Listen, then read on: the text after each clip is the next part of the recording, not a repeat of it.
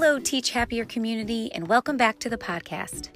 Our goal is to help get you in the healthiest headspace and heart space for your upcoming week working in schools, whatever your important role may be, in about five minutes or less.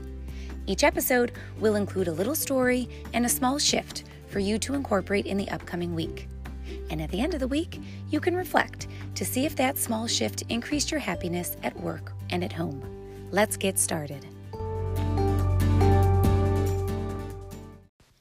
So, this week's story starts off with a game that my girlfriends and I have been playing for years, and we call it Where Are Your Feet?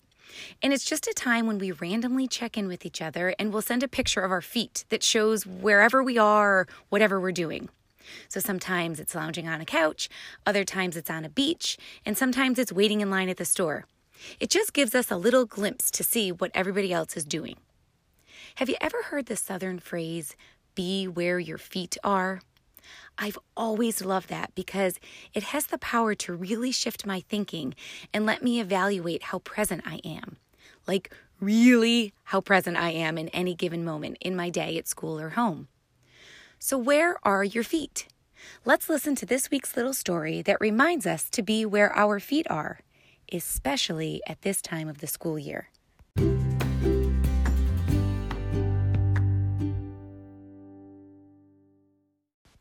In an ongoing quest to remain that well balanced teacher I often speak about, I have to get crafty finding the time and space to care for my physical and emotional health.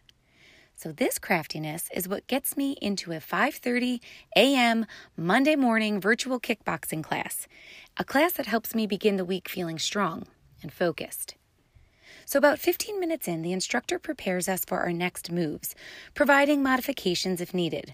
I mean, I'm hanging in there pretty well, but there's another woman on the screen who's killing it. I mean, she's really killing it. If our instructor says we can choose to do two burpees or four, this woman's doing four. Squats, she's jump squatting. Planks, girlfriend wants to do plank jacks at 5:45 a.m. I mean, I'm struggling to breathe and manage my roundhouses, jabs, and hooks, wondering, how is she doing this? It's cold and dark and early and sweaty, and this is hard. The instructor says, Wow, Kelly, you're really getting after it today. And her response was immediate, a bit winded, but immediate. She says, I'm here. I am here. So simple, so profound. You guys, that's it. She was there. So she made the decision to show up and give it her all. And just then I realized, well, I'm also here, so I could decide to show up, like really show up. So I made the decision to at least attempt the extra burpees, squats, or plank jacks.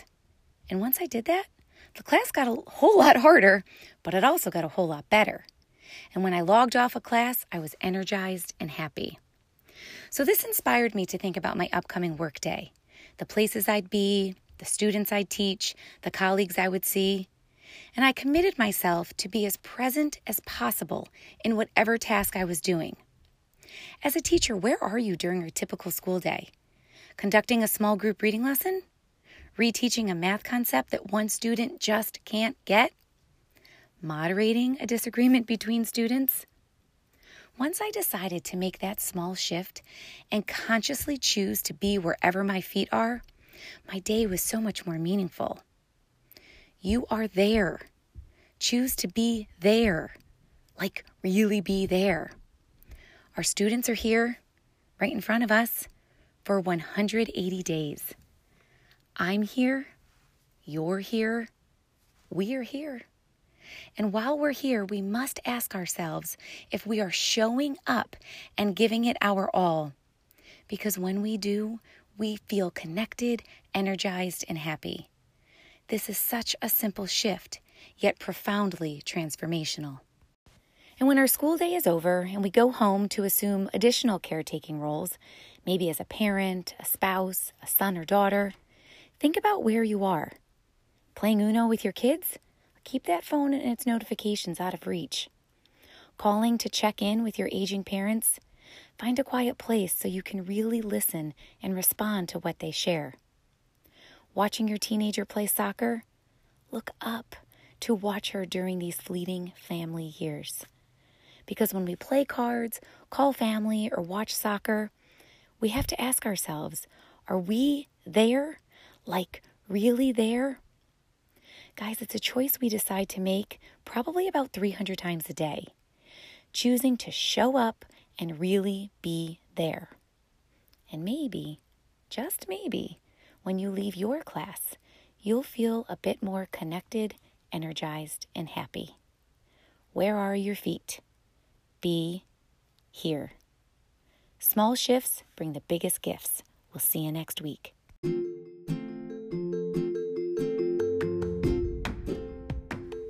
If you're interested in connecting with others in the Teach Happier community, you can follow me on Twitter at Dailey Suzanne or join our Teach Happier Facebook page. If you'd like to learn how I could possibly support your school or organization, visit suzannedailey.com.